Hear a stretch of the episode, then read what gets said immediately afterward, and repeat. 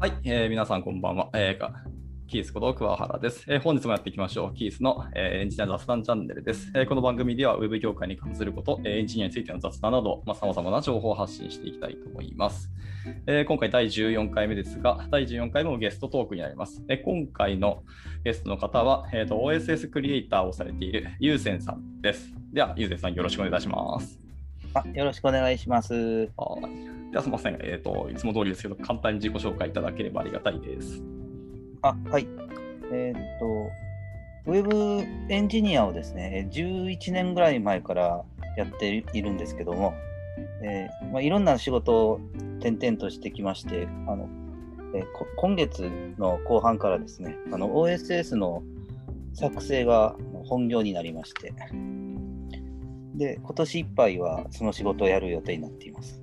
なので、肩書きがあのついに OSS クリエイターになったと あの言っております。はい。はい、ありがとうございます。なんかちなみにその作ろうとされている OSS って、なんか言える範囲でちょっとどんなものを作ってるのか聞きたいんですけど。はい、あのデータベースの周りのうんそのアルゴリズムですね。はいはい。それがちょっと特殊なものなので、うん。えーモジュール化して、あのそれをそのシステムでどうしても必要な機能なので、うんあのでそれがあの作れる人が見つからないので、はいはいはい。で自分自分なら作れるっていうことがあの、まあ、し示せたので、それで、うんじゃああの半年時間いただいて、それで作ってくださいということに。なりますすね。えーなので、まあまあ、今あの、それまで無職だったんですけど、無まあ、無職というか、まあまあま無職とは言わないんですけど、やってることはあったんですけど、あ。まあまあ。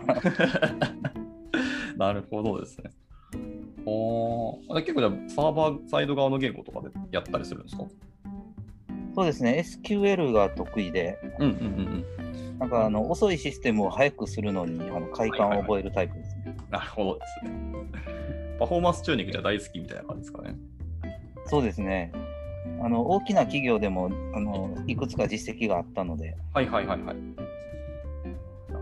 例えばあの管理画面であの、ページをめくるたんびに2分半かかってたシステムがあったんですけど、それは遅いですね。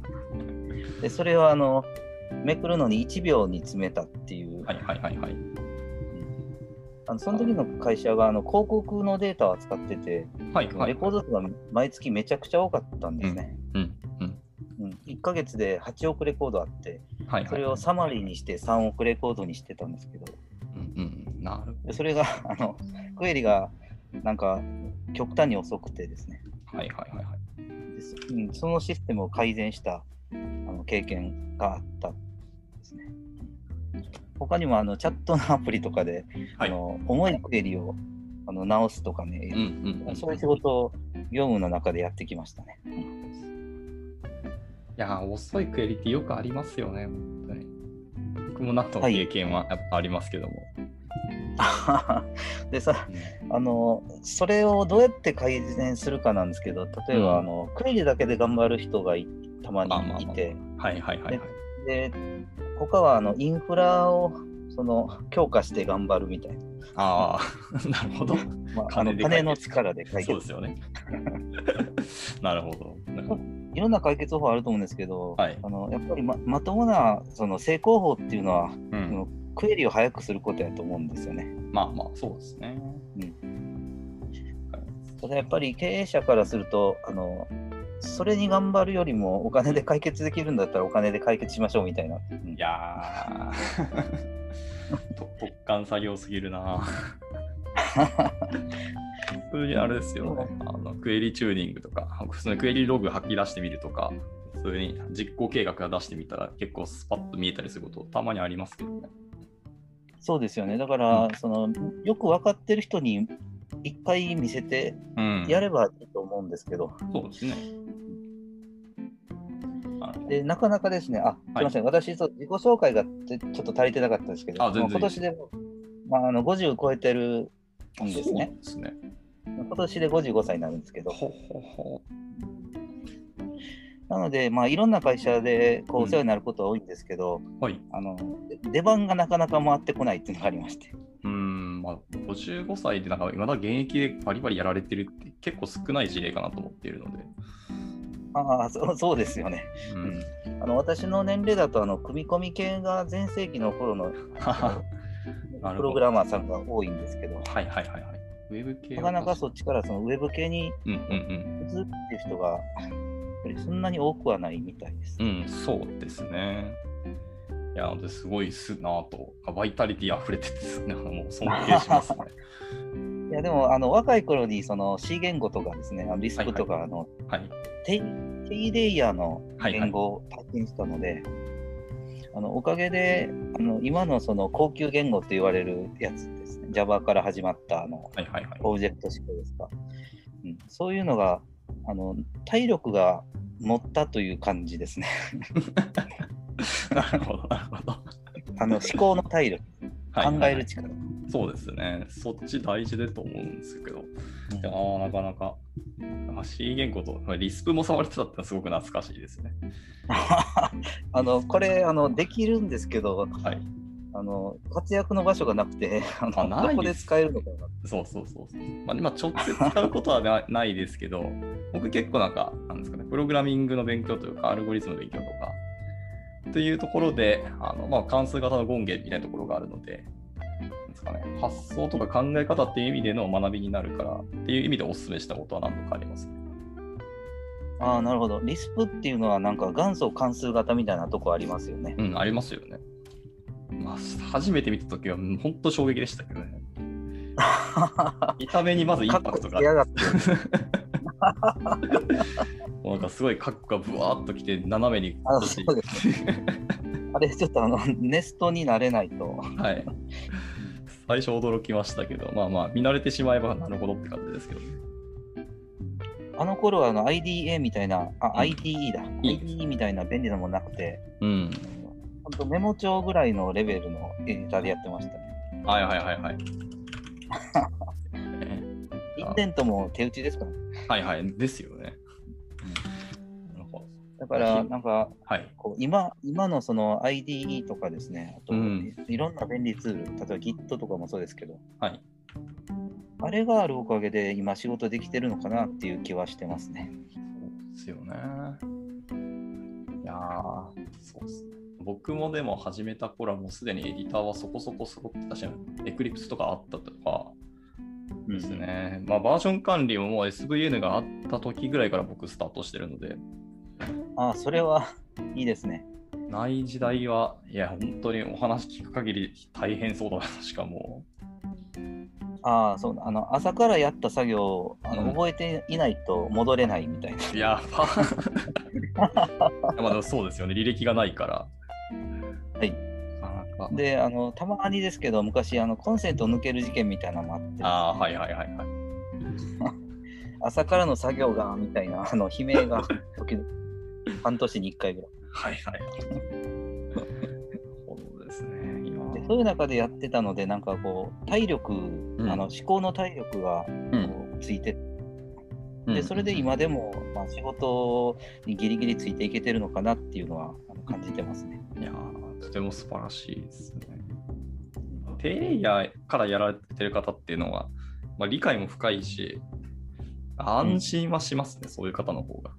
任せて。ああ、なるほど。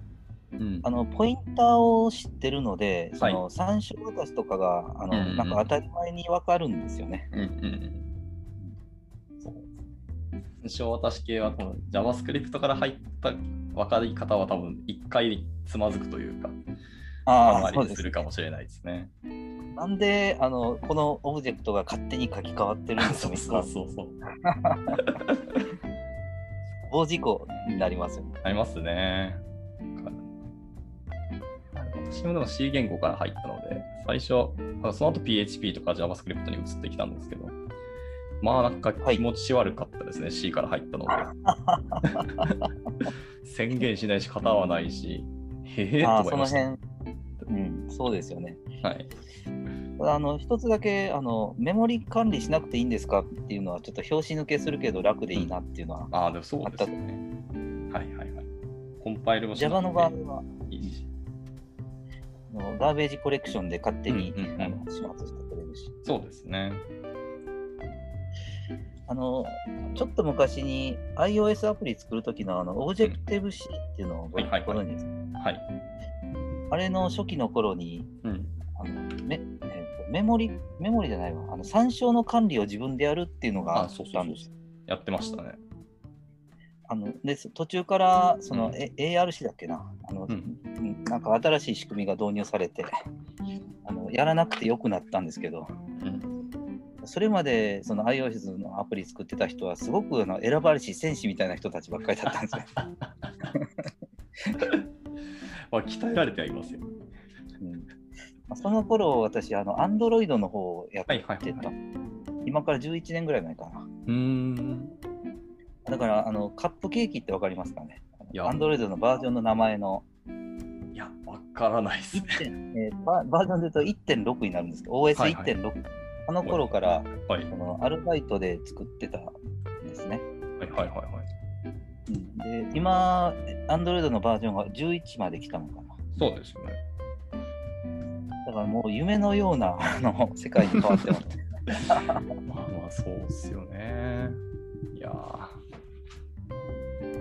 バージョンはでも本当に最近、セマンティックに上がることがあなんか当たり前になってきてるので、はいはいはい。半年もしくは1年に1回自動で上がるみたいなのが、そうですね。時間で上げるんですよね。ね、うんそうそうそうそう。まあ、ある意味、区切りがついて分かりやすくていいかもですね。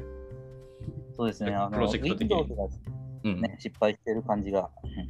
まあまあ、そうですね。Windows 98からそのなんかミレニアムになったりとか、あの あの辺のあたりで Vista になったりとか、はいはいはい。あそうですね。今やっと Windows も反省して、あのはい、あの世間の標,、うん標準に合わせつつあるみたいですけど、そうですね。まあ、ありがたいですけどね、開発者にとっては。はい。そうなんですよね。OS やら、ブラウザやら、仕様やらがバラバラなのがやっぱ辛いので。そうですね。うん iOS はあのバージョンもその対応が、えっとまえっと、ハードディスハーあハードの対応がその積極的にやってくれるんで楽なんですよね。うんうんうん。OS の前のバージョン2つ,、うん二つ前までうん、対応すればいいっていうのが多くて、そうですね。弊社もそれぐらいが多いですね。2つぐらいしか見ないよっていう。まあ本当は1つ下でも見たくないけど。あ Android の方が大変で、Android 大変ですね。Android は。ババージョンバージョンが違うとあの、なくなるそのメソッドとかクラスとかあそうそうそうそうまあ山ほどあって、ありますね。Android は。弊社でもね、お客さんによっては Android、OS いまだにバージョン4.4とかの、あれですね、スマホを使われてるお客さんがいるので、してほしいっていう要望をたまに受けます、ねもう4.4か、もう良くないって思うくらい古いんですけど。そうですよね。はいあの権限周りがちょっときついんですよね。権限っていうのはその、えーっとアプリごとに例えばカメラ映していいかとかフォルダ触っていいかとか、そのパーミッションを付与するのが、はいあの4.4だと一括になってもらうんですよね。えー、なるほど。ダウンロード時一括になるのか。なるほど、なるほど。で、えっと、6.0から後ろは、うん。えーあのカメラにさアプリが触ろうとしたらその確認をしろっていうなんか仕様にうーん。だからその、えーアプリ、えー、Android アプリの作り方は全く違う内容になってしまうんですね。はいはいはいはい。だから、なんか、あの、Android、そのアプリ、エンジニアの負担がめちゃくちゃ高いっていうか、あのなるほど。できれば 6, 6より前は捨てたいなっていうのはあります、あ、もうそうですよね。私もなんか海外の人とかが、あの、OS バージョンどれぐらいのパーセントで使われてますかっていう統計取ったりしてるので、まあそういう数字を出して、あのお客さんにはもう6は良くないですかみたいな話はしますけど、やっぱり日本のユーザーだけ世代がだいぶ古いのが、昔のバージョン使われてるお客さん結構いるんですよね。ああの特にその、ね、年配の方だと、あの 10万円もするアスマートフォン買ったら、はいあ。の 6, 年6年、8年使うのが当たり前みたいな。うんなっちゃいますしね。うんまあ、一方で年配者の方の方が、やっぱり、なんですか、裕福な方とか、お金の羽振り良かったりするみたいなところがあって、残してるっていうお客さんもごくまれにいたりするんですよね。ああ、なるほど。うん、であの、新しい端末でかいろんなものが変わってしまうと、なんか使い方も今から学ぶのも億劫だなみたいなところがあって、なるほど、そうですよね。うんまあ、気持ちはよくわかりますけどね。その点、あの、iOS の方、iPhone の方はうまくやりましたよね、あれは。iPhone はもう介護官をしないって割り切りがすごいですからね。そうですね。でつまあでも、ついに最新バージョンで、あの、うんウィジウィジェットに対応して、あはいはいはいはい。ホーム画面が、あの、Android に寄り始めたっていう。まあまあ、なんか Apple にしては意外な進化をし始めたなっていうので、そうですね。今までかたくなにあのホーム画面、あのスタイル変えなかったのに、そうですよね。ちょっと開発者は楽しそうですけどね。やることが。うん確かにな。でまあ、アプリ開発、その Android も iOS も業務経験はあるんですけど、はい。えーそれとは別にあのバックエンドの仕事とか、フロントエンドの仕事も、うんあのやってて、なんか一周した感じがしますね。いやー、もう尊敬っす。そこまで僕全然やってないので、ネイティブ側は、そうなんです。iOS はちょっと自分で勉強して、Swift3 かな？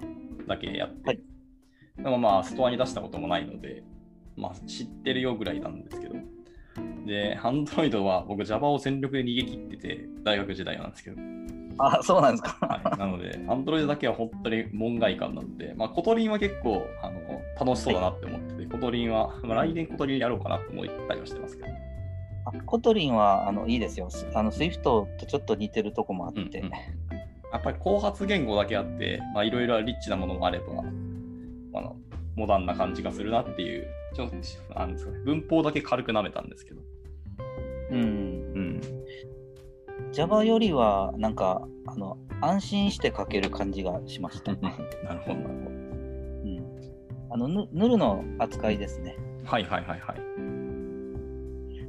まあビビルドの段階でそういうのがクリアされてるからうんうんっていうことなんですかね。うん。それを言うとあのはい。我らが JavaScript ははい。今でも あのやっぱり難しいんですかね、あのプロトタイプ継承の言語っていうのは。まあ、あの思想をドラスティックに変えるのは結構コアなのかなと。ちょっと JavaScript そのものの言語をそんなに深く読んだことがないので、うん、そうなんですよねそう。なんですね。まあでもあれですね、だいぶ前に、あの、ECMAScript 4では、だいぶドラスティックに仕様変わるような、あの策定はされていましたけどね、結果破綻されましたけど。まあ民主的でいいんですけどね。うんいや、まあね。でも、あの時にこう性的片付けとか、オブジェクト思考みたいな、いわゆるクラスとかの概念がちゃんとインターフェースが入ってたら、面白かったのになって未だに思ってますが、まあまあ、マイクロソフトが止めに全力でかかったからしょうがないなと思いつつ、あのその時点でタイプスクリプトもう開発入ってたんですかね？うん、多分ちょっとね、少なくとも構想には入ってたと思うんですよね。うん、で、結局 MS が DS を作るっていうのがなんかうまいことを描けたんだなと思いながら。まあでもそのマイクロソフトさんが作っていただいたあの、うん、VS コードははいはいはいはい。非常にありがたいですね。そうですね。あれは、僕最初、やっぱりマイクロソフトさんなので、ちょっと毛嫌いして使わなかったんですけど。あそうなんですか。で、僕は、ね、サブライムテキストを使ってましたね。ああ、なるほどあ。そっちの方ですね。もしくはね、アトムも良かったんですけど、うん。アトムは重かったし、よく落ちてたんで、使わなくなって。あーそういえば私もしばらく使ってたけど、そんな印象ありますね。うん。で、まあ、素直に VS コードを使ったら、まあ、全然良いなっていうので、プラグプラグインもいっぱいあるし。同じ、同じ意見です。なんかちょっと IDE っぽいところもあって、そうですよね。特にあの定義ジャンプっていうのはしっかりしてるなと思って。いやー、そうなんですよ。あれが本当に魅力的ですね。そうですよね。あの、なんか Java、私、あの、Java を最初に学んだとき、うんあの、メモ帳で作ったんですね。え？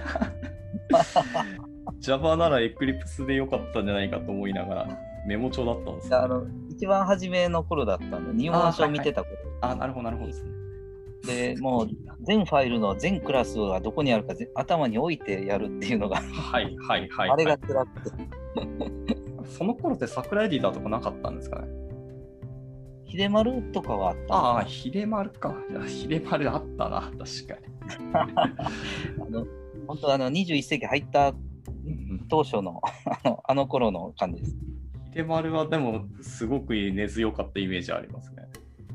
僕の先輩方みんはいはないヒデマル使ってましたね、それそうですね。あのなんか開発者が意欲的にあの、うんどんどんか機能を拡張してくれてたんで、はい。まあ、若干目 EMAX 使ってる人もいましたけどね。あ のビムとあのあのはい領土争いを広げてる。私はビーム派でしたね、ちなみに。あ、そうなんですね。ビームの方が軽いので、スパッと起動しますし、で全然ビーム RC を書けばいろいろ拡張ができたので、はいはいはい。うん、ビームはだいビぶムはあ好きでしたね。のキーキーストロークは一つなんで、あはい一つが多いので、うんうんうん、あのなんか小指が疲れないっていう話は、面白い思想だ。なるほど。うんあのココントロールキーをはいはい頑張って押さなくていいみたいな。ああ、はいはい、なるほど、なるほど。そういうことか。へえそう、これは面白いな。僕、逆に、あキーを重い方が好きなんで、あ、そうなんですか。はい。あのじゃあ、キーボードもあのストロークが深いやつを。あとか、そうですね。そもそも軸が重い黒軸使ってたんですよね。あ、すごいですね。はい、一番重い、なんかちゃんと反応があるやつが好きで。えーそうなんですねまあ好き。というか、まあ、握力のトレーニングになるんかなとか、変な脳筋思想で。もうそこを鍛えますかね。アホアホやなと思いながら。いや私、逆でしてね。はいはいはい。なんか、あの、まあ、これ、あの、えーキーを押す深さがうん浅い方が早いんじゃないかっていうのをちょっと、ああ。まあまあ、それはそうかも。本当にそのタッチパネルみたいなやつでサクサクやった方があうの高速に打てるんじゃないかというちょっと疑いを持っててはいはいはいはい。ただあの押した感がないから指が全然この反応しないんですよね。はいはいはいはい。なるほどですね。やっぱり静電容量の軸が結構じゃあ合うかもしれないですね。そうそうそうですね。だからだから今のその Mac のマシンのそのはい薄い感じはすごくあのありがたいんですけど。へえ、いやそう僕これが嫌いなんだよ。ああなるほど。いや、本当し思想です、これ、好みか。であの特にその指も持ち上げないので、そのはいはいはいはい。キーに引っかかるようなその打打鍵なんですよね。うんうんうん。なるほどなるほであのキーボードカバーつけるとあのゴムに引っかかって、あのど。はい。止まるっていうのが なるほど。なんか将来そこその辺そのキーの感覚なくすとかやってもらえないかなみたいな 一枚の板みたいな iPad でやればいいかなと思ってはいはいはいはい。前なんかレーザーのキーボードとかありましたね。そういえば、海外の人が作ってましたけど。ああはいはいなで、んかそこを触ったみたいなのを、そのレーザーの画像認識をしてるのかな。で、触ったという認識でやるっていう。あ すごいですね本当に触ったかどうかの判定むずいですけどね。触った感がないとやっぱり無理無理無理そうですけどね無理そうですよね。まあなんか発想が面白かった。あの私のそのキャリアの始まり、うん19歳、19歳ぐらいから27まで、うんプログラマーをやってたんですね、その C 言語とか、はいはいはい。組み込み系の。で、その時にあの最後の方で MS-DOS が出てきて、はい。であの Windows ですらなかったっていう。なるほどね。あの時にコントロールキーのそうのストロークを覚えてて、うん。だから今なんかあの Vim とかそのあああいう感じの CUI 的なエディターも結構、あのうんうん。懐かしくて。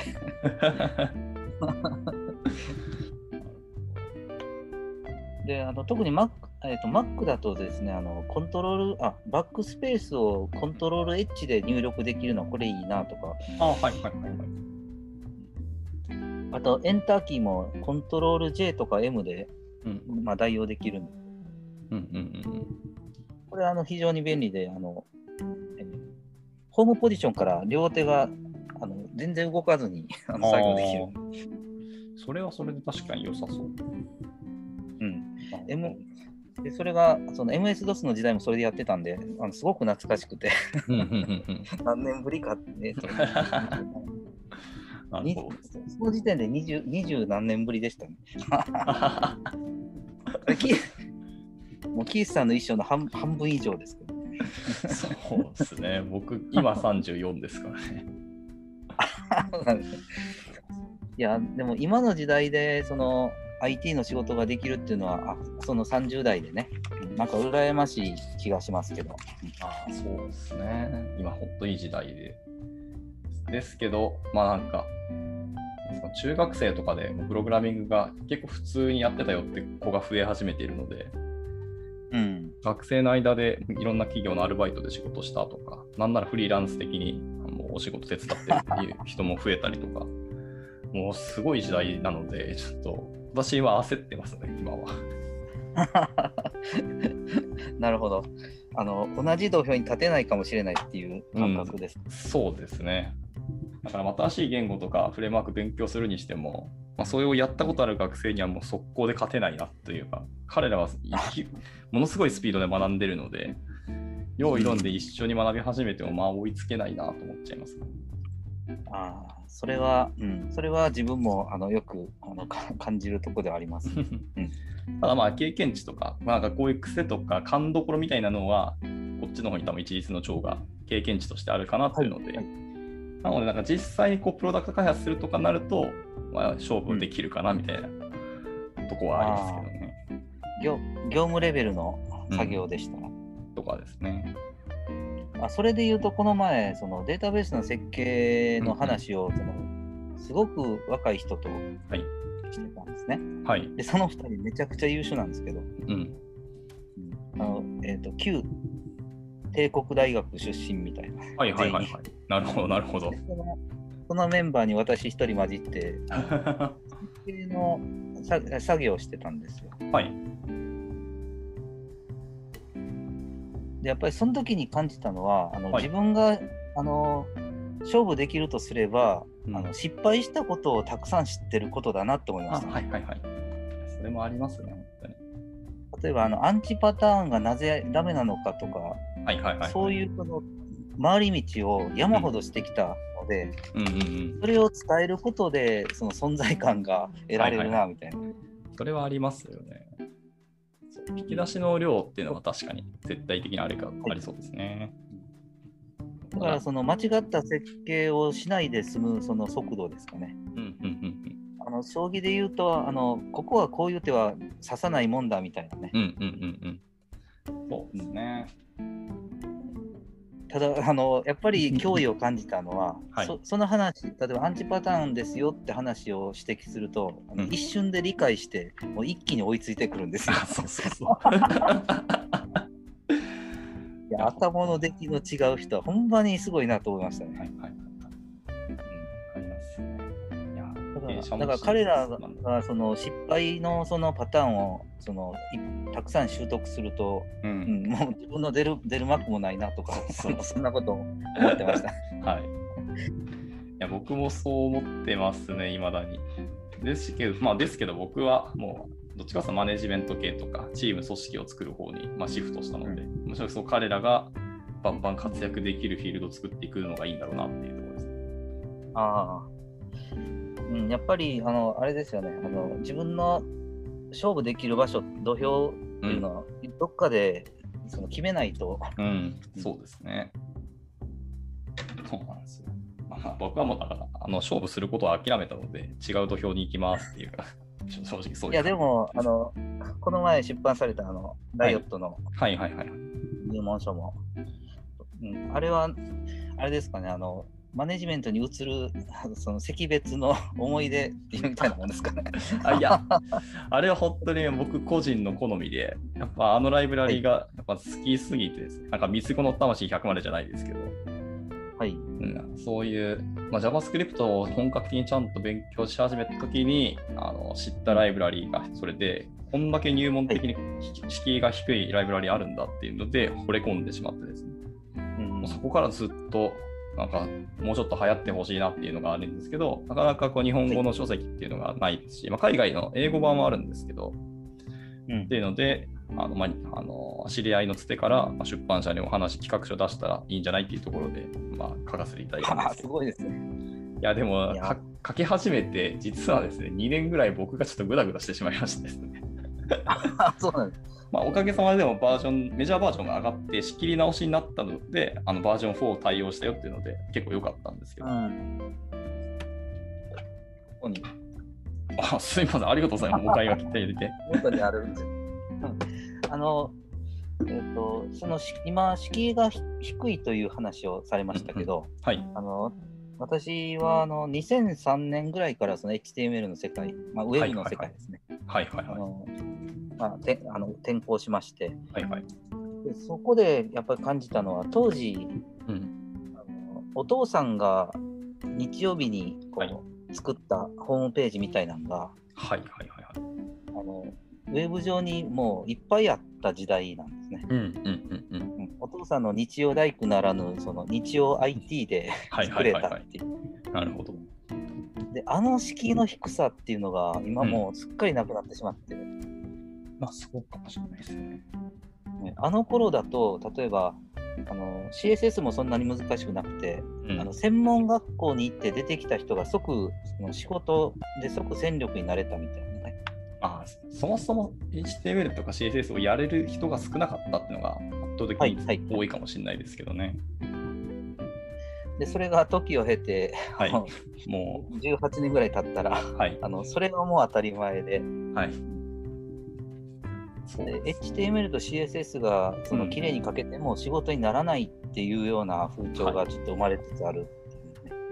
今はそうですし、その HTML、CSS も多分デザインツールとか Figma とか、まあ、何かで作ったデザインをそのまんま HTML に吐き出すっていうのがもう技術的にどんどん出始めているので、うんそそもそも書かない時代が来るんだろうなっていうのが、はい、いや恐ろしい時代が来たなと思いますけど。本当ですよね。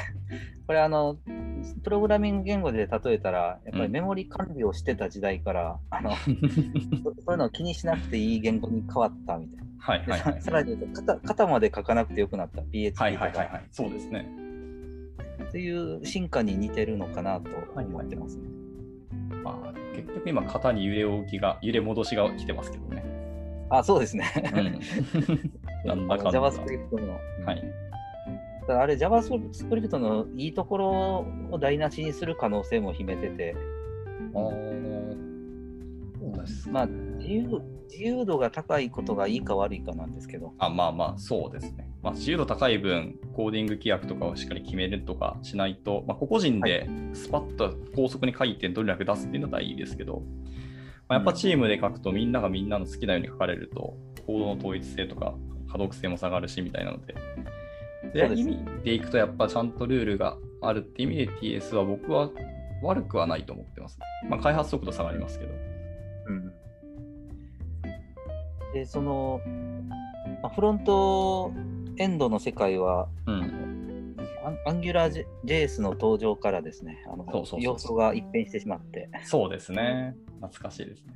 アンゲラ JS 来て、バックボーンとかノックアウトが出始めた時代とかですよね。そうそうですね。まさにあの時期ですね。あの jQuery がはい。あのそのその前にこうはい君臨してたわけなんですけど、ね今もあのかなりの存在感を示してます。いや、まだまだ生き続けますよ、彼らは。本当ですね。jQuery はすごいですね。あでその jQuery のその、えはい書式がうん。あの自分の好みというじゃなかったというかもっとかっこいい書式で書きたいというその 思いがありましてそれでその jQuery を代替するライブラリを作ろうって決めたのがほうほうほう2015年ぐらいなんですね。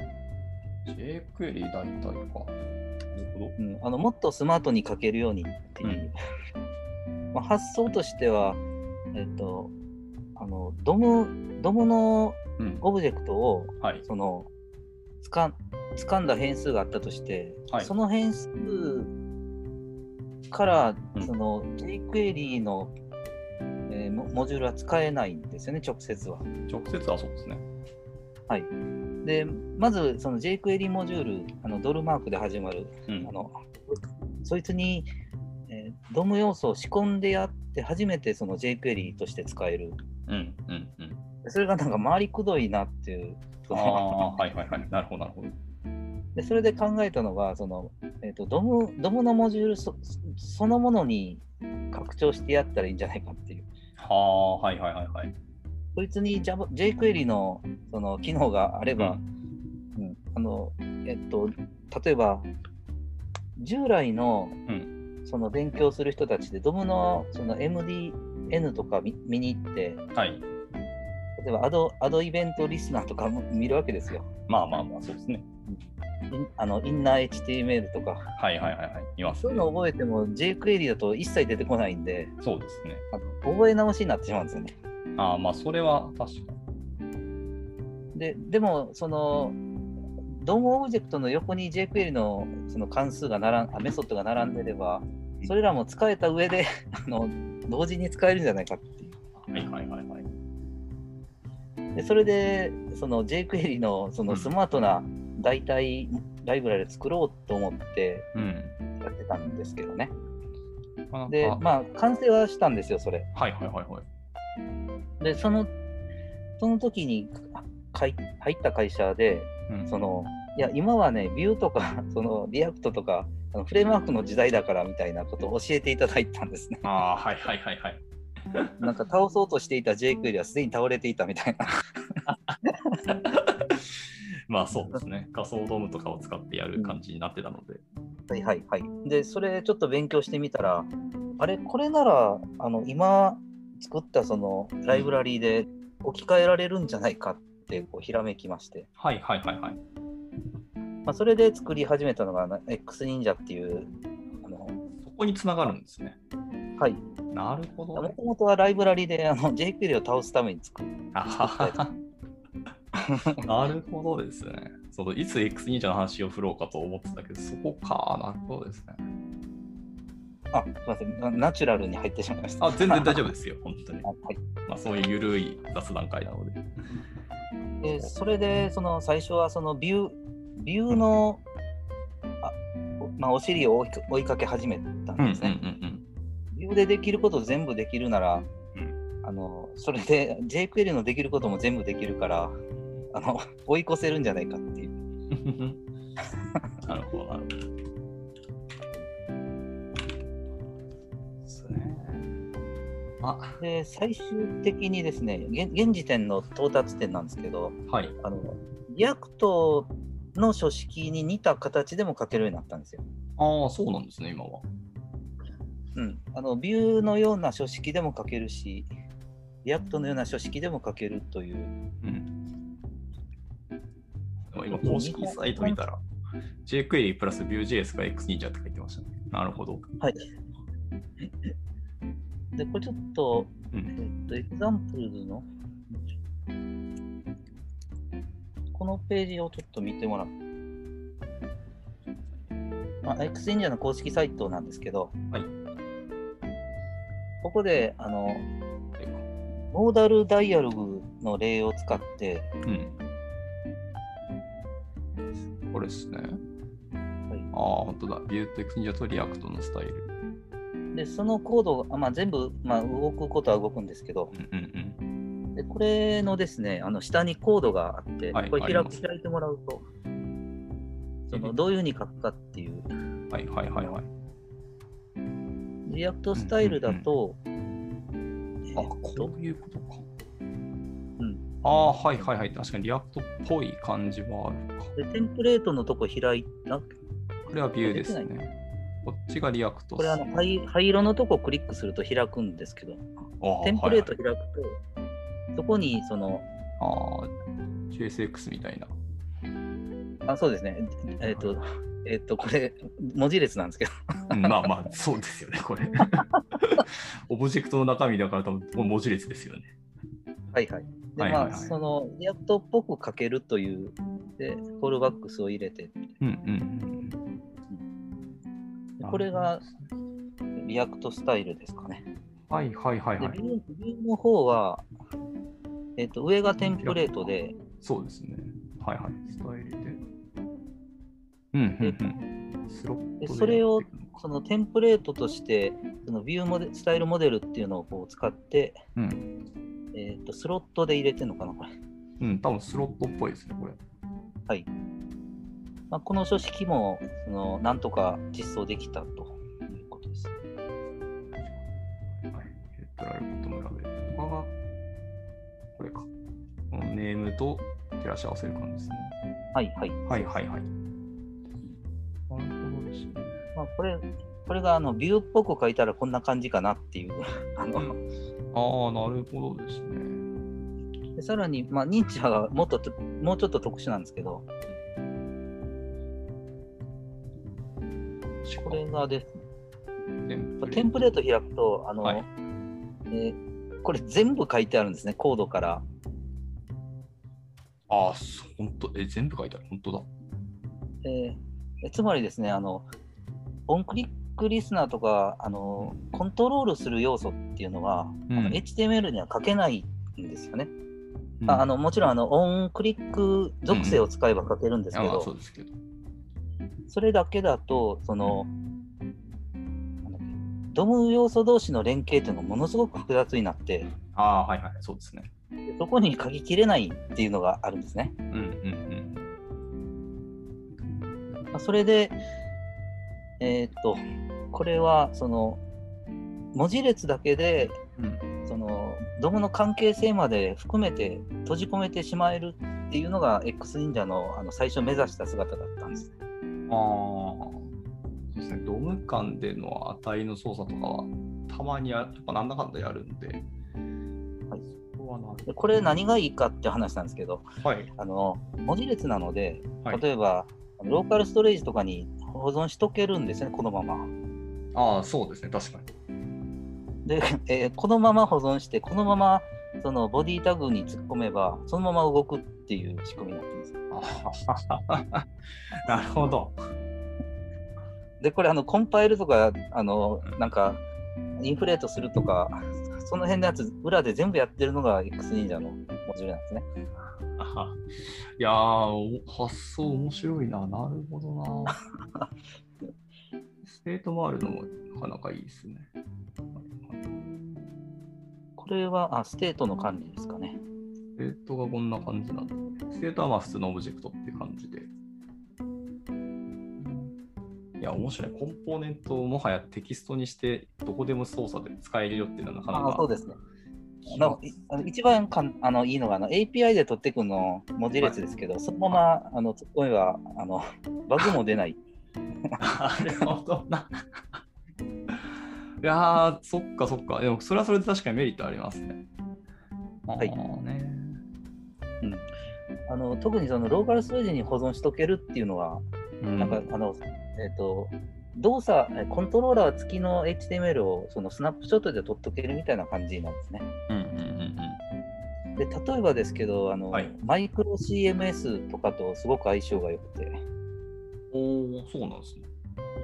うん、あの HTML をマイクロ CMS, CMS で書いて、そこにもうコードも書いておけるの簡単なコードであればですね。そういうことか、そういうことか。そりゃそうだわ。環境構築とことかなんとかあの あの煩わしさが全部解放されるっていうね。はいはいはい。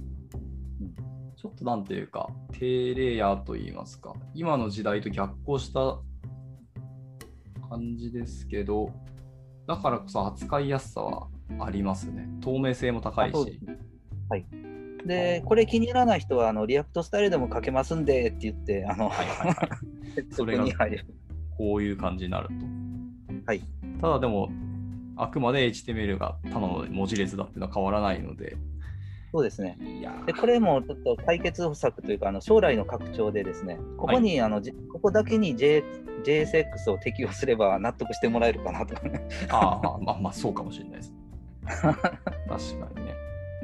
あえじゃああと、あの面白いのがですね、あの auto activation っていうの、ーまあ、呼び方でや言ってるんですけども、えっ、と、文字列でその DOM tree に入れた瞬間に、はいactivate っていうのが自動で走ってですね、はいそこに書かれたコードをそのコンコントローラーとかその reactive なコードっていうのをあの裏であの自動で作ってくれるんですね。どどういうことかっていうとあの、これ modal の example ですけど、はい。その都度文字列をその DOM にあ、 body tag に入れてるんですね。で、えっと終わったら黒、えっと閉じるボタンでそのドムからうん抜いてるんですよ。あそうなんだ。なるほど。で、次使うときまた入れればいいんで。あ、だから自動でアンバウンドみたいな処理をしてくれてるんですね。はい。はいはいはいはい。まあ、なのでその、えっと昔の jQuery でそのフレームワーク作ったらこんな感じになるんだろうなっていうのを再現したんですね。うーん、そうかそうか。ち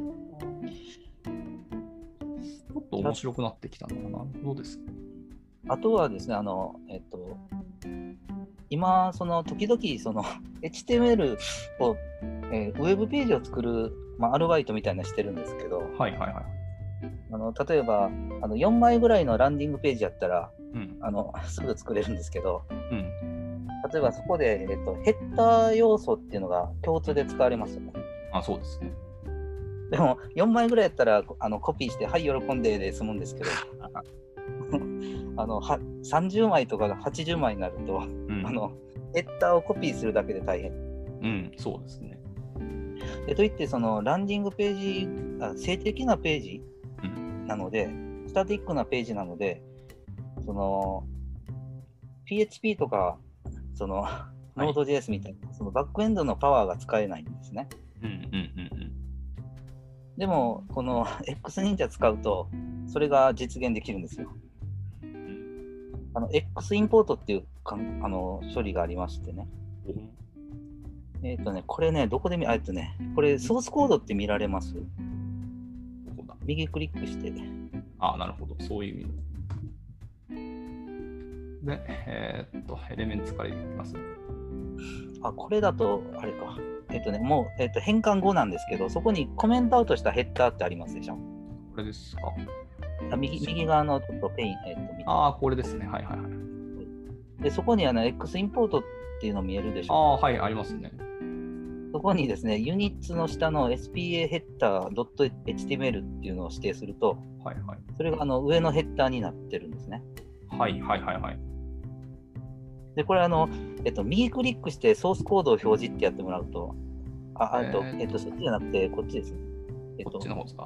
がこっちで右クリックして、えーっと、ソースコードの表示っていうのどっかどちあ、ページのソースを表示ですね。おい、あ、それ。そういうことで、ちょっとボディタグのすぐ下行くと、はい。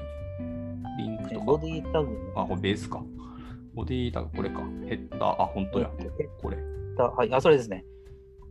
はい。これがあの入ってるだけなんですよ。はいはいはいはい。で、ユニッツの下の SPA ヘッダーっていうのが、うん。あの HTML で作られてるんですけど、そいつがあの置き換わるようになってるんですね。うん。なるほどです。あでこれがあのを全ページうんあのこれをコピーああ取得だけで、そのはい修正がですね、その SPA ヘッダーっていうファイルを直すだけで済むっていう。はいはい。いわゆるコンポーネント化するイメージですよね。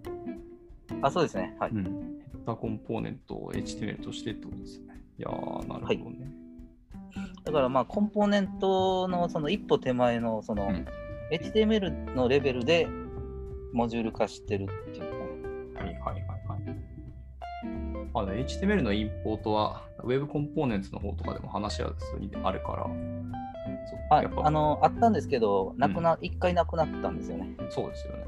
まあ、今の、あれですね、ちょっと使用策ってどうなってるのか僕追ってないんであれですけど。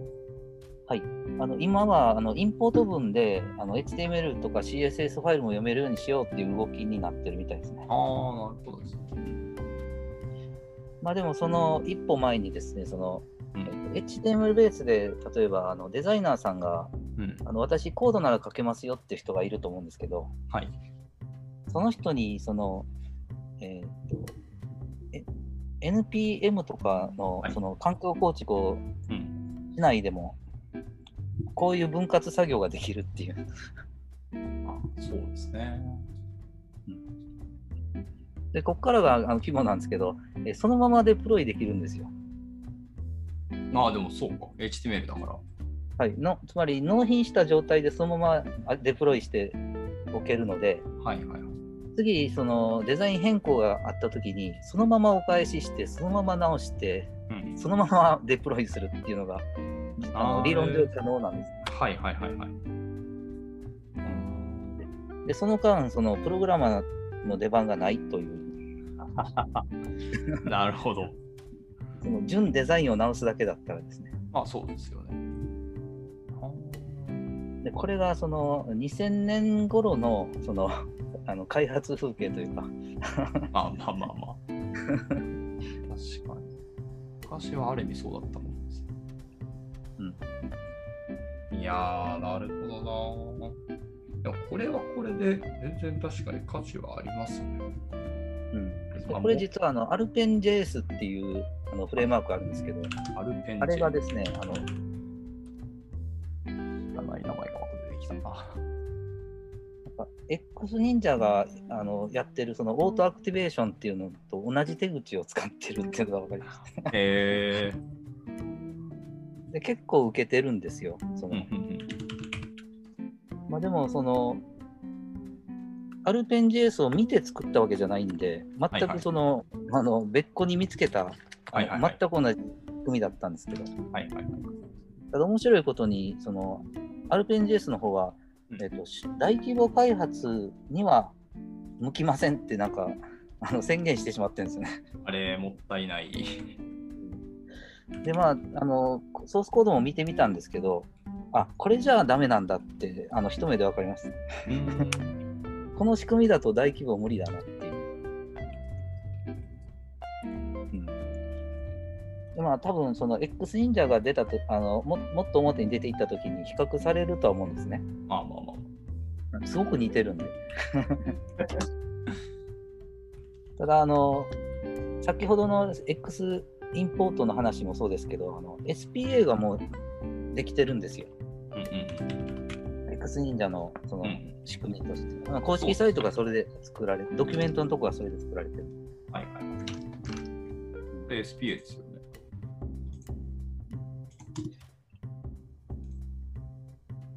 で、あのバックキーで戻ると、その前のメメニューと前のページに戻るみたいなのがうんうんう、んそのドキュメントのところはもうできてるんですね。うんうんうん。確かで、そのなんかアルペン JS の方は SPA がまだできてなかったのかな。に。うん。あ、でもまだアルペン JS が出たばっかりなんですか？そうですね、いつかはなんか追いついてくるのかなと思いつつですね、眺めてるんですけど。うんまあ、あのそうこうしてるうちにそのあその OSS 化する準備は進めてはいたんですけど、うん。はい。あのなんか新しい OSS 作ってくれっていう仕事が舞い込んできてしまってですね あのものすごい割り込みになってしまったんですね。まあ、どっちも OSS ですけど、まあ、お金稼げるならって感じですよね。そうなんですよ。あのそうあのお金が当面ちょっともんあの課題でもあったんで、うん。ただあのそのあの今度その注文してくれたその企業さんですけど、うんうん。あの守備よく完成してそのリリースまでこぎつけたらあの X 忍者の支援もしてくれるっていう話になってましてあ、そうなんですね。これ嬉しいですね。そうなんですよだからあの長い付き合いになるっていうのもありましてねはいはいはいはい。だったら、まあ、今、X 忍者の話にもう全部引っ込めて、こっちに全力を尽くそうと。なるほど、なるほど。まあ、X 忍者があのすぐに金になるもんだったらあの見捨てはしませんけど。そうですね。まだ認知度的なところもありますしね。はい。なので、積極的なその宣伝地の全くしてない状態でして。うんまあ、でもあの思想的にそのなんだっけ先ほどの文字列で全部勝負するとかですね、あと、うん、あの先ほど説明してなかったんですけど、NPM っていうのを、はい。あすみません、えっと、えっと、環境構築か。はいはいはいはい。あのデザイナーさんがコードを書くっていう時に環境構築をしなくても作れてしまうんですね。まあ、はい。そうで全部 HTML ベースなんで。そうですね。わかりやすく。で、そのパーツ、ヘッダーのパーツとか、えっと、フッターですね。うん。その辺のパーツも全部そのブラウザで確認できるんですよ。うんうんうん。そうですね。そうですね。はい。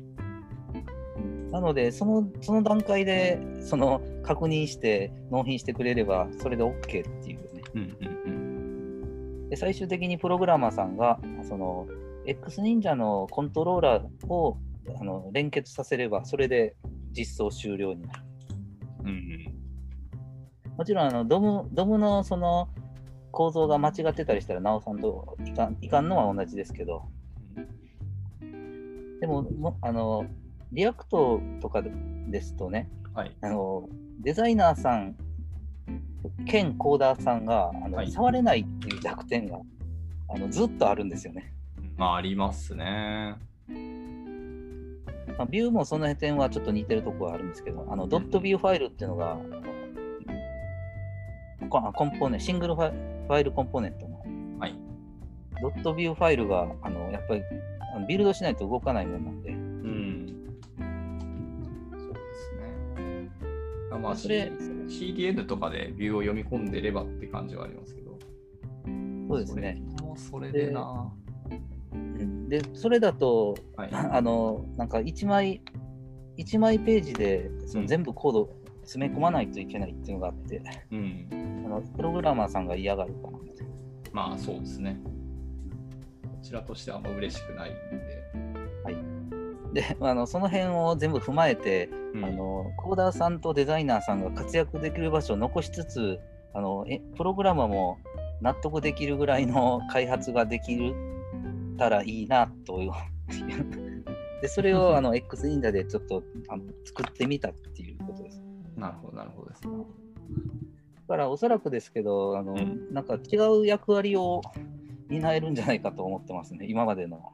そうですね。あだからそういう思想もあるから、X 忍者は NPM とかにまだ出てないって感じですか？た単純 NPM はあ,、うんありますね。あれもうありますか？ああります。あ あれえっと、NPM には公開されてるんです。出てこないんだよな。なんでか。すみません、紹介。NPM サイトでこれ、これです。で検索すると、あ、出たわ。出てきた、出てきた。ただ0.0.7って感じですね。はい。はい。で、1.0 1.0から OSS にしようかなと思ってまして、うんうんうんうんなるほどですね。それまでは CDN で使うように作ってます。あれですね。なんか、ホームページの URL がこれだと、NPM への公開した時の多分、ホームページ URL が HTML で解釈できなさそうですね。なんか、あ、これ多分画面共有した方がいいかもしれないですけども。えーっリンク切れてました。と、あの普通に今このページ来てて、あ、はい。ホームページっていうのがここにアクセスあるんですけど、これがドットアスタドットのシャープリードミート。あ、そうですね。私の、あ、今、公開、非公開でやってますね。あ、そういうこ嘘とっ勝ちですね。あ、なるほど、なるほど。そういうことであれば公式サイトを貼っといた方がままだましかな。こっちとかのが。あ、で、それは公式サイトも今も軽く見てるんですけど、はい。のあのテンプレートのいきなり X フラッシュのところ、フラッシュディレクトリのところなんですけど、まあ普通に日本語読んでいくと、えーはいとここか以下のコード例では、でこん点の後に何たらがのいきなりがが来てるので、なんなんだろうなと思って。えっ、と、ドキュメントタイトルが展開されてっていう、はいはいはい。その、ひげ、えっと、マスムスタッシュ構文が、これか。多分解釈されたけど出てないから何も入ってないっていう感じになってるのかすいません、あの、バグを見つけていただいた。一応他のページ、あところもこんなものが本かもしれないですね。あ、本当だ。おってなるので。いやー、うん。ちょっと、これであのマスターメンテナンスが、うん。ありがとうございます。いえいえ。サイドバーもこれそういうことなんですか？これは、はい。そうですね、多分マスタッシュインポーテインポーテーションって書いてるから、あのこれはこういうもんなのか。これは正しい。のか。はい、はい、はい。はい。これは、あれですね、あうん、えっと、AngularJS とかの呼び方と、うんうん。あのまあ、ビュー、ビューなんかも、このひなひまあ、私、ヒゲ構文と呼んでるんですけど、うん。ああ、よく聞きます、ヒゲヒゲ効果。この辺はなんか、あの、既存のフレームワーク真似して作りましたね。そうですね。まあでもそれは多分ね正しいというか、いいと思います、ね。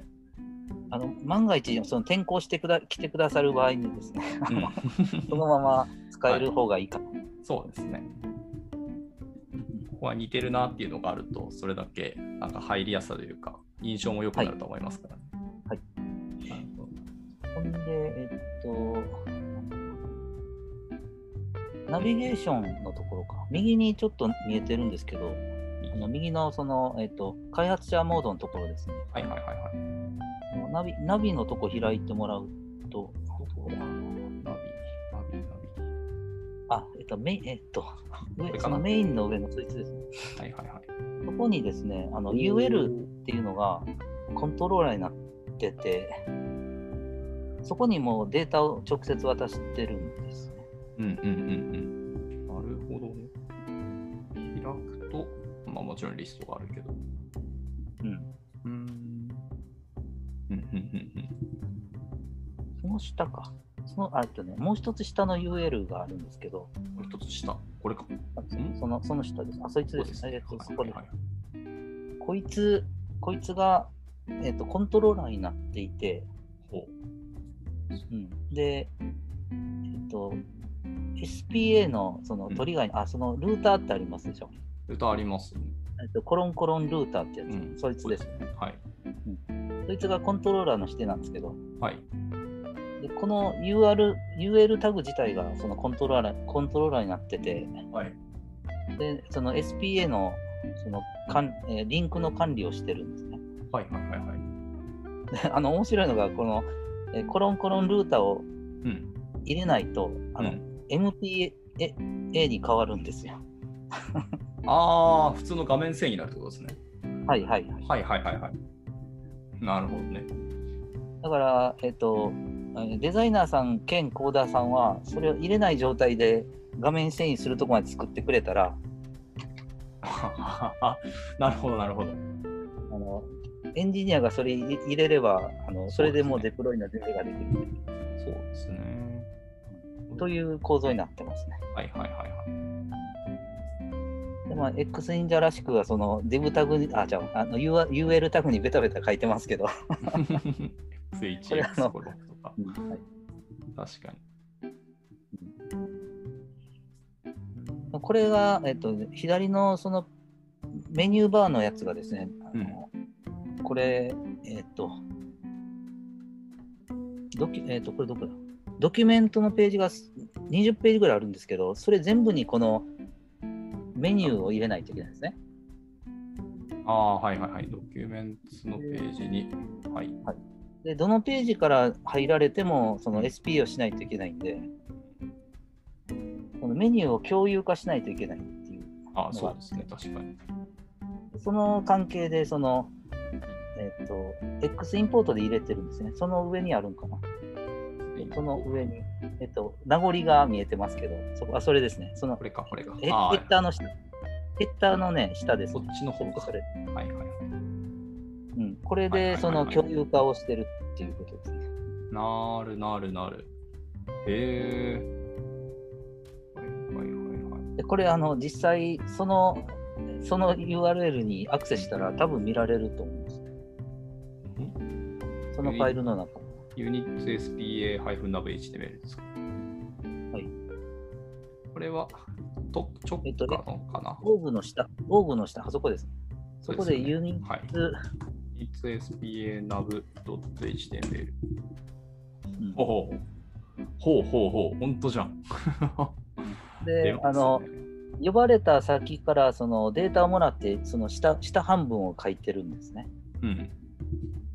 なので、これ自体はそのか書くっていうところまでが仕事で、あと,、えー、と受け取ったやつを書くっていうのが仕事になってて、そういうので作ってあるんですね。そうですね。まあまあそうだよね。あはい。あのこれはまあそうだこれ MPA 的に動いてるっていう。うんうん なるほど、なるほど。まあ、なので、ちょっと結構複雑な処理にはなってしまってはいるんですけど、はいそ。の HTML ベースで開発するっていうところだけはあのキープしてるんですね。そうですね。まあ、そこがそのコアな思想というか、フィロソフィーですからね。で何よりあのビルド時間ゼロなんで、やらないから。そうそうそう。わかるのこれ手伝ってくれてるその X 忍者のその天才の相棒っていうのがいるんですけど、はい。あの彼曰くですねあの、うんマシンがうならないって言ってましたね。ああ、そうですね。うん、あのビルドしないから、す そうそうそうそうごい。静かだっていう。開発するときは、まあなんか、ライトサーバーみたいなやつを起動しとけばって感じ。ああ、でも普通にいらないのか。単純にブラウザにとにかく置いとけばいい実はあの。それがですね、v、VS コードのライブサーバーっていうプラグイン入れると、はい。これで使えてしまうんですよ。うんうんだから、開発環境はって言ったら、VS コードをダウンロードして、そのプラグインだけ、あライブサーバーだけ入れてくださいっていう。うん。そうですよね。まあ、ライブサーバーなくても普通にブラウザーに送っても動かないんですかね。Mac あそれでも動き。あの手動更新すればそれで動きます。まあですよ。けど、まあ自動更新が楽ですよね。はい。なので、そのデザイナーさん兼コーダーさんが、はい。あの、なんか、勉強しなくても、すぐに戦力として使えるっていう。うん、そうですね。これはこれで。何が起きるかっていうと、あのフロントエンダーさんが結構楽になるんじゃないかっていう。そうですね、これは。いやー、なるほど。HTML の逆行はでも、だからこそみんなできるっていうのはとてもいい話。はい。そうですそうなんですよ。だから HTML プラス CSS で止まってる人たちがあの全部その戦力として数えられるようになるっていう。うん、そうっすね。これは強いな。そうするとあのフロントエンダーというくくくくりすらいらなくなる可能性があって、あのバックエンドの人があのあはい。あの片手間にそのコードだけ書くっていうのだったら、あの HTML の知識もいらないっていうもちろんあの、えーと、必要最小限は必要あまあまあ、それはそうですけど。ただあのコードを書かえっとデザインからその HTML を書かなくていいっていうその解放だけはあの できるんじゃないかと思ってます。まあ、そう逆もあるかなと思ってて、結構デザイナーさんの方でコードも書ければ自分たちでもプロ,、あのプロダクトが作れる、アプリが作れるっていう需要があるので、はい。はい。はい。その意味で敷居のの低さがあるっていうのはでかいかもです。はい。あの多分そのデデザイナーさんがその HTML さえ書けたら SPA までそのうん、作れる可能性はありますね。ありますよね。ただあの複雑なそのロジックですね、例えば API 投げて裏で取ってきてみたいな、うんそういうとこだけそのエンジニアさんに任せて、そうですね。そこはむしろエンジニアの領域ですね。はいであのコントローラーが拡張できるようになってましてね、はい。でコントローラーはその準クラスでできてて、でクラスを拡張するのはその、はい。えーエンジニアさんなら、まあ、造作もないことだと思いますので、うんうんつまりカスタムコントローラーを作るっていうのが、あの X 忍者におけるエンジニアさんの仕事になる。うん。うんうんうんうんなるほどね。と、まあ、でもその全部自分でやりたい人用にですね、あの文字列で全部勝負するっていうのも用意してやって、なるほど。まあ、ここここれがあの発想できたのは、まあ、単なる偶然ではあるんですけど、うん、まあ、形にできただけ、まあ、良かったかなと思ってますね。そうですね、これは。で、この実績もあったんで、その OSS 作ってくれって仕事も得られましたんでね。うん、いや、いい話ですね。それはかなりいい話です。なるほど。いや、あの、どっかの会社、あのまた就職しないといけないなみたいな、あの 瀬戸際だったんですけど、はいはいはい。しあのしばらくしなくてよくなりました。うん毎日その8時間あの好きなあの開発できるっていうのは、うんまあ、夢だったんでうん。いや、それは本当そうですよね。好きなことだけで生きていけるっていうのは。はい、すみませんこの話ちょっとあのあの本当はあのあのちょっと止まらなくなるんでこの辺にしてください。そうですね。それは、ま、むしろ別の日とかでまた聞けたら面白いかも。はいで今あの興味ございましたらあの、うんどういう開発ができるかっていうのをあの真髄をあの ぜひ紹介したい。あ、でもそれはそうですね。またなんか第2回とかまたお呼びできたらと思っちゃいましたね。あ何人かですか？まあ今んとこ皆さんのがまあ第1回止まってしまってるんですけど。うんまあ、あの半年ぐらい先でも。はいうんいや、本当、あの、これ、あの面白いものができたなと思っておりまして、はい。あとは、あの、やっぱり舞台があるかどうかですね。うん。ああ、そうですね。そこだな、あとは。まあ、あの公式サイトをえほとんど英語で書いたのも、やっぱりうん外国の、外国人のエンジニアさんに見てもらおうという気持ちでやってまして、そっちの方が分母は多いです彼らは彼らはわ私があのどんな年齢であったとしても、うんどんな極悪人であったとしても関係ないですから。まあ関係はないです。その技術がいいか悪いかっていうのを見てもらえると思うんで。そうですね。まあ、それでいくんであれば、まあ、キータとか禅とかで X 忍者のことを書いてみて、記事をどんどん書いていったらいいのかなと思いました。ああ、そうですね。その、えっ、と、宣伝するターンになったら、それをやっていこうかなとう思ってん、そうですね。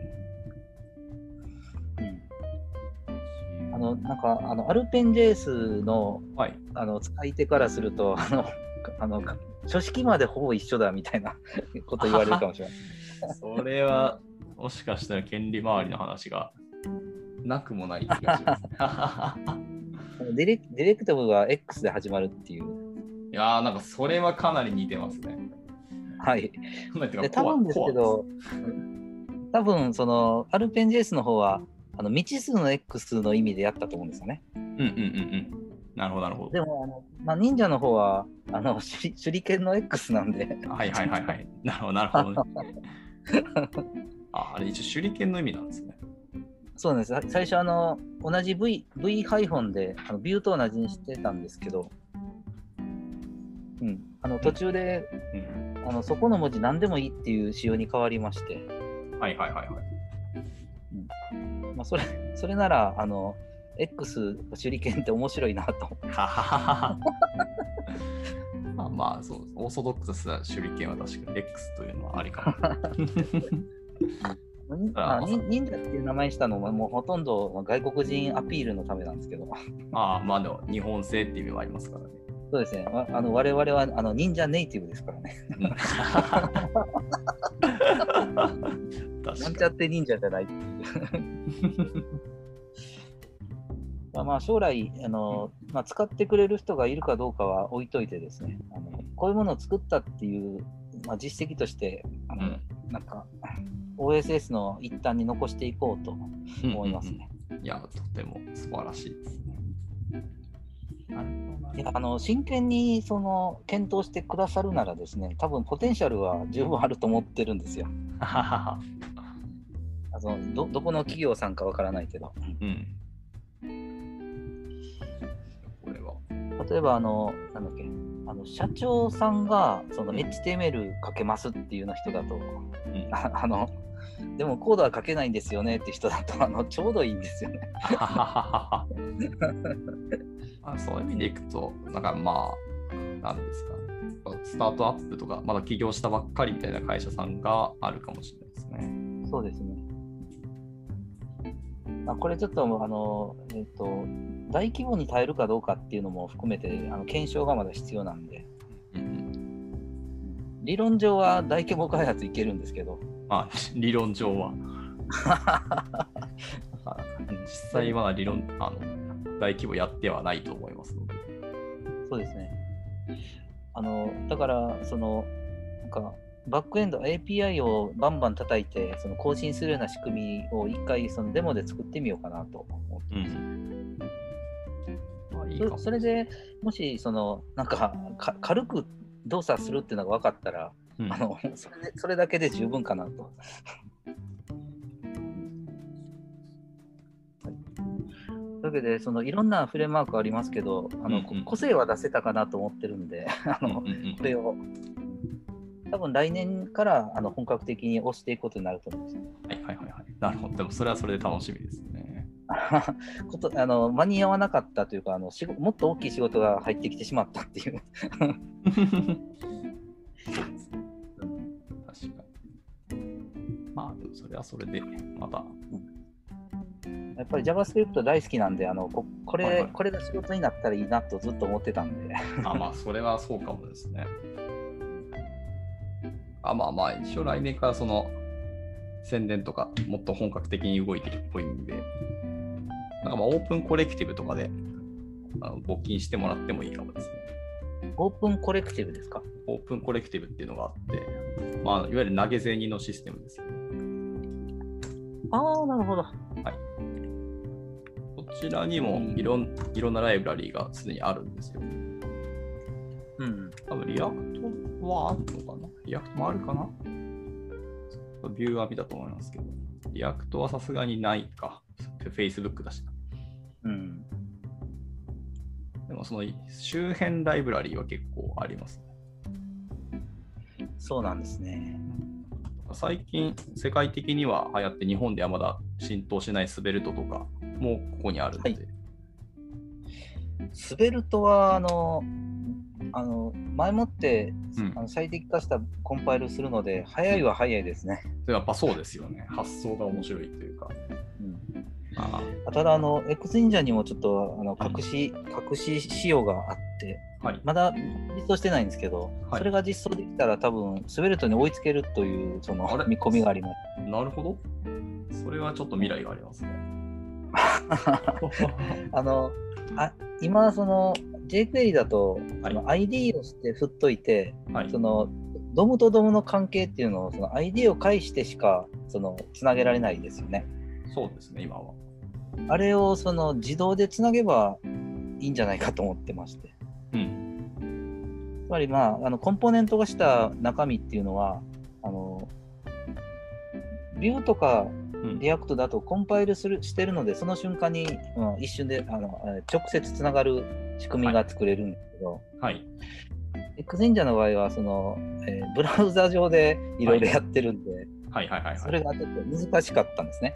うんうんたださあの最後の研究でその一回その構造をスキャンした後ではい直接つなぐ方法っていうのを見つけまして、うん。はいはいはいはい。それ実装すればあの、えー、スベルトレベルに追いつけるかなと今考へえーたなるほどですね。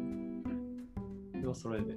仮想ドームを使ってない分やっぱり有利なんですよね。あまあそうそうそう。そこは本当大きいですよね。で AngularJS が最初あの DOM3 をこう一個ずつ追っかけていく方式で作ったんですけどうんうん。あれがあれがあのやっぱり重量級でそうそうそうそう。そうなんですでそれをあのあ後でつなげてしまえばあの一瞬でつそのデータバインディングが、うんあのあ MVVM ってやつですからね。そう。それがじあリアリアクティブなんかが実現できるんじゃないかと。うんで、それが来年早々の課題になりますけど。うんうんうん。うん、で、それがもし本当に軽くなったら、あのそこで勝負できるなと思ってます。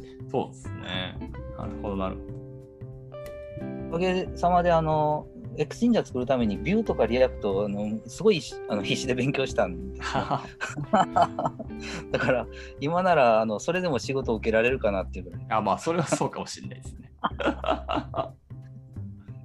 業務経験としてはあのビューしかないんですけど、うん。うんいやあー全然いけそうですね。だから何何かやっぱりこう極極めておけばいろんな仕事につながるなと思いましたね。うん、そうですね。結局、他にも通用するとは思いますので。はい。Node.js のあのし仕事なんかも、なんか JavaScript 本当にあのやり込んだんであのあまあまあついていけるレベルまでいつの間にかなってましたね。まあ全然 Node.js もいけるんじゃないですかね。うん。まあ、あとは非同期処理をとにかくなんとかするだけだと思う。はいはい。そうですね。そうですよね。いや、でも、非同期処理は、あの、本当何回、何度もやって、あのやっと頭に入ってきたところですけど。まあ、あの、プロミスが大変なんですよね。本当に。はい。そうですよね。うん。まあ、いつか、その、なんか、あの、どういう形でもいいので、なんかし、仕事で関われたらなと思います、それは確かに面白いですね。どういう形かは分かりませんけど。まあ確かに。一応でも僕副業もしてるんで、そこでもしかしたら絡む可能性もゼロではないかな。あ、そうなんですね。うんじゃあその話、ちょっと、あの、これ終わってからじゃなくて。ぜひよろしく。まあちょっと最近は副業の方まで時間が足りてないので、あ、そうなんですね。ちょっと開発とかストップしてますけど、またそうですね。もうちょっとは。コード書かないとストレスたまりませんか？これはありますね。まあ、で今はだから勉強用として、まあ、コード書きながら覚えてるものがいくつかあって、最近はテールウィンドとかやったりしてますけど、うん。テールウィンドと、あとですね、なんか外部ライブラリーで、はい。なんて言ったかな。えーっとですね。ちょっと待ってね。これ、ちょっとこれの、このリンクを送りますね。とコミュニティで教えてもらったライブラリーがあってですね。こんなんですか？えーっと、U、UFX って書いてますけど、正しくは U じゃなくて多分 Mu だと思うんですけど、はいはい。はい、MuFX っていう、あの、 React の hooks があるじゃないですか。はい。はい、 React hooks like なあの hooks を導入さししてくれるっていうライブラリができてるんですこれ Vue、Vue 用なんですか？いや、これどんなやつでもいけますね。マジですか？あ、はいそうなんですね。これがあって、で、これがその僕の所属するライオットのコミュニティで、こんなを使えばうんライオットでもフックスできるぞっていう 事例を教えてもらったんすごいですねね。うんいや、これ嬉しいなと思って、僕はちょっと今これに期待をしてたりしますね。えーそうなんですね。そうか。最初はそのライオットにもフックス欲しいなっていうのは、まあ、僕は思ってたんですけど、うんうん。そうか。ライオットは、あの、今、開発者さん、開発者さんが、うんえっ、と、メンターさんが数少なくなってしまったんですよね。だいぶそうですね。もともとが少ないっていうのももちろんあるんですけど、もともとが少ない。はい。はいそうです。本当の最初は6人ぐらいで始まったんですけどね、今や全然って感じで。そうなんですね。そうか。UFX ですね。これちょっと覚えて。これあの、に忍者で動いたら笑かしますよ。見境なしだ。いや、全然いいんじゃないですか。もう結局、 Vue も Vue 3で Composition API っていうのが出出たので、うん。もう思いっきり hooks パクってんじゃんって感じですけど。そうですよね。いやあの、あの React もですね、JSX がその忍者の構文を受け付けないので、はいはいはいはい。混ざれないっていうのが今、ちょっと悩みの種なんですけど。だからあの JSX のとこに、その忍者の構文を書けば、はい。 React そのままでもあの理論上は動くんですけど、はいはいはい。コンパイルの時点であの X ハイフォンとか許さんみたいな、ね、ああ。そうかそうか。あれなんかホワイトリストかなんかなないんですかねその辺まで調べられなかったんですよね。もうちょっとそこは調べたことないですね。うんなるほどな。カスタムディレクティブか。あと、その先ほどのそのリ X 忍者の React React 風構文と Vue 風構文ってあったと思うんですけど、はい。あれのその JSX 風の文字列の中に、あのビューみたいな構文も書けるんですよ。え だから、すごくそのなんか直感的に作業ができて楽なんですよね。はい。いや、なるほど。まあいつか、なんか、あの、いろんな人に、こう、話だけでもうん聞いてもらいたいですね。そうですよね、これは。まあ、でも、キースさんはなんかこういうところ、あの、フラットに見ていただけるので、本当はありがたいと思ってますね。いやいやいや、新しいもの好きですし。ああ、そうもちろん。あと書いてみたり触ってみたらいろいろ好き嫌いは多分生まれるとは思うんですけど、まあ、できれば、なんですかね、そう、どのツールもフラットで見て、まあ、その中での、まあ、良し悪しとメリット、デメリットみたいなところを把握して、うんひ評価をしていきたいなとは思いますね。いや、なんかあの、上に立つ人の考え方やなと思って、本当尊敬して。そんなことはないし、僕はそういうの作れない側なんで、そもそも作ってる時点ですげえなって思っちゃいますけど。いやいやいや、あの、なんか、あの、見てる場所が違うかもしれませんけど、なんかこういうのが作るのが好きなだけでっていうね。あまあ、僕はちょっとそやっぱりあれですよ、あの、言語とか、そのうん JavaScript を、その、えっとピえっとピュアピュアな状態でしか書書いてなかった時代がずっと長かったんです。はい10年ぐらいやってたんで。はいはいはいはい。だからなんか、その辺に強くなったので、これ作れたのかなっていうのはあります。いやでも、ジェイクなんていうかあ jQuery すら使わずにその DOM 触ってたんで。まあそうですよね、本当に。直接、ドキュメントオブジェクトとか、ウィンドオブジェクトからどんどん追っていくみたいな感じですよね。はい。だから MDN の内容、ほとんど頭に入ってますね。いや、すげえ。それはすげえ。あの、 Vue とか React やってたら全くその知識関係ないんで、本当あのか寂しくなるんですけど。うん。まあ意識しなくて良いっていうのは本当いい時代かもしれないですけど。そうですね。だから今の人たちで二重に覚えないといけないのかなと思って、ちょっと。あれですよ。もう本当覚えなくて良いと。覚えるんだったらそのライブラリとフレームワークの仕様を覚える。まあ要は使う側の人間にしかやっぱならないんじゃないかと思います。うん作る側になったら絶対そこにたどり着きますけど。うんだからなんかロマンチックさに欠けるなっていうのはあるんですよね。うん。バリバリ例えばあのはい外はい。あ外国人があのホイホイそのライブラリ作っていくんですけど、そうですね。ああいうとこに日本人が全く食い込めていけてないっていうね。そうですね。ケウですね。はい。あの言語で Ruby の松本さんぐらいうんがうん存在感を示してますけど、そうですね。あとはジェンキンスとかかな。あ確か、あれも日本初だったと思いますけど。なるほど。でも、なんか、その便利なフレームワークのその大通りに誰もこうあの手が届かないっていう、そうですね。なかなか行かないですね、そこには。そうそうなんですよ。まあ、なので、その全然その違うテイストであのアプローチして、あのあの世界中のエンジニアに、これどうですか？って聞いてみたいんですよね。うんうんうん。いや、それは面白いんで、ぜひやってほしいです。うんまあ、そんな、それでもし世界中の人があのこ投票でその25%でもこれいいよって言ってくれたら、うん。10%のいいや。でそしたら日本人も、あいい外国には、外国人はこれがいいと思ってるんだみたいな、思ってくれるかなっていう。そうですね。ぜひぜひそれはやっていただけたらですね。まあ、私もちょっと 残り寿命も短いもんですからね。いやいや、まだまだでしょ なんかこう何かやり遂げたって感じがう。あるなら、なんか生きてる実感もあるっていうね。うん、ちょっとあの、若いエンジニアさんとは考えないようなことも考えてますね。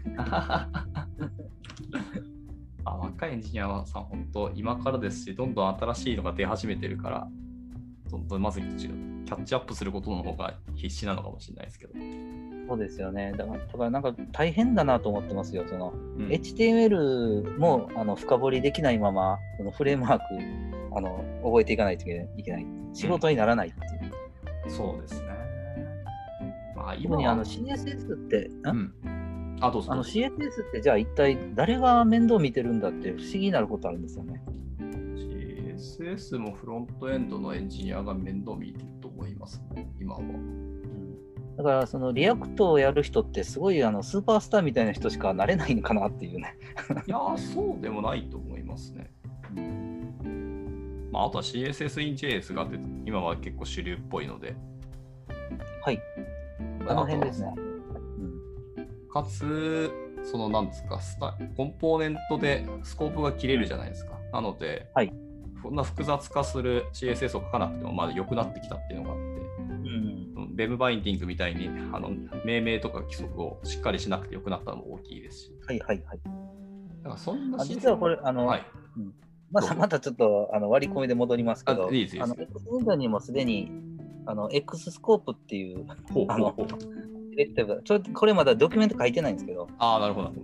なるほどスタイルタグに対して X ハイフォンスコープドって書いておくと、あの scoped になるんですよ。はいはいはいはい。なるほど、なるほど。でしかもにあのコンポーネント化してない任意のタグがなるので、ああ、はいはいはい。あの本当にあの準準コーダーさんがそのまま使えるっていう。なるほどね。それでも素晴らしいですね。でこれが、あの、で、これが、そこまで含めて、そのコーダーさん専用の、そのテンプレートエンジンとしても使ってもらえるかなっていう。ああ、いいんじゃないですか、これ、本当に。多分そこは、あの、あの、マーケットというか、あの、人口が一番多いとこだと思ってて。あデフォルトでスコープにするわけにはでも確かにいかないのか。だから2種類用意して、その、うんこの、そうですね。この div タグの中だけに聞かせたいみたいな時うんに、うんうんその、使う、に任意のタグでできるっていう。うん。ああ、いい、いいって話です、今の。なるほどね。なので、ちょっと、あの、いいつか、その、うんフルセットで、あの、キースさんに見てもらいたいですね。まあそうですね。僕もちょっと久しぶりに X 忍者のホームページ見て、あるちょこちょこ変わってるなっていうのがあるので、はい。バグも見つけていただいて、本当にありがとうございます。いえいえいえ。久しぶりにちょっと触ってみたくなりました。なんか、あの、もしさ触る時がありましたら、あの、うんうん私、しばらく、あの、はい拘束時間がない、なくなるので、はいはいはいはい。あもちろん、あの、仕事はするんですけど、いいつ仕事してもよくなるんで、まあ、わからんことあったら聞こうと思います、ね。はい。ぜひぜひ。どうですかね。あ気づいたら1時間半も喋ってるんです。ああ、本当だ。すいません。なんかい、や、全然大丈夫ですけど。まあでもそうですね。一旦区切りにしたいかなと思いますので。はい。はい。そしたらじゃあ、本当にありがとうござはいいます。、ありがとうございました。最後になんか宣伝とかあれば全然ここでお話しいただければと。宣伝か。まあ、その X 忍者の話にまたなってしまうんですけど、えーえっと、本当はあの今年のな夏に OSS で活動を始めようと思ったんですが、あの時間がなくなってしまいまして、あのあの来年から、その OSS にするのは来年からということになりそうです。うんうんではただあの、完成度として、あと最後の1個のその修正が残ってて、それが終わった時点で、えーっとドキュメントだけは書いていこうかなと思います。うんうんうんうんなので、その X インジャー、これからあの、えー活動はあの細々と始まりますので、ぜひあの興味ありましたら、眺めておいていただければと思います。はい、ありがとうございます。さあ、えっ、ー、と、今日の収録はこれで以上ですね。ゲストに OSS クリエイターのゆうせんさんとしてのお話でした。はい、ゆうせんさんありがとうございました。あありがとうございました。